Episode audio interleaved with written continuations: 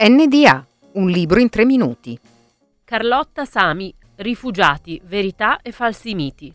HarperCollins Edizioni. L'autrice è la portavoce italiana dell'Agenzia dell'ONU per i rifugiati. L'abbiamo intervistata nel pieno della crisi dei migranti al confine fra Bielorussia e Polonia.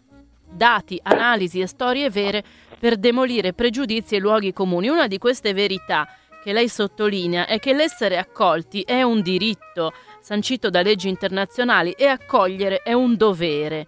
Che impressione ha lei vedendo quelle immagini terribili di quel confine?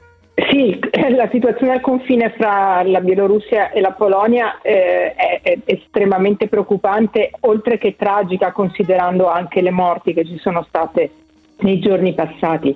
Eh, è una situazione terribile proprio innanzitutto perché è una eh, molto concreta eh, di, di, come eh, sia ancora possibile eh, in maniera molto cinica strumentalizzare eh, così le persone per, per fini geopolitici, creando fra, di, fra l'altro eh, danni enormi su persone che nutrono speranze che sono legate proprio alla loro stessa sopravvivenza.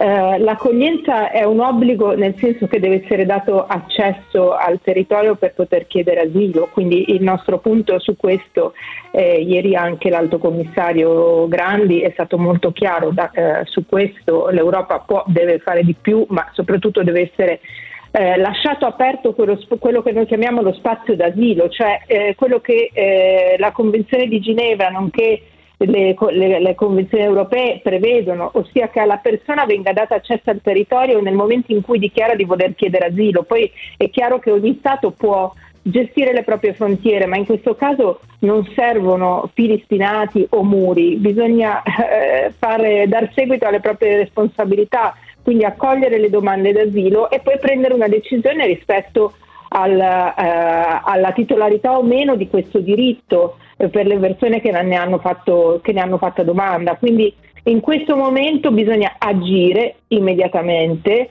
Eh, la nostra richiesta alla Bielorussia è di eh, evitare di mettere eh, a rischio la vita delle, delle persone, eh, rendendosi conto che quando gli Stati incoraggiano questi flussi massicci eh, di persone verso stati vicini eh, creano dei, dei, dei danni, dei rischi di protezione gravissimi per queste persone e mettono veramente la loro vita a rischio.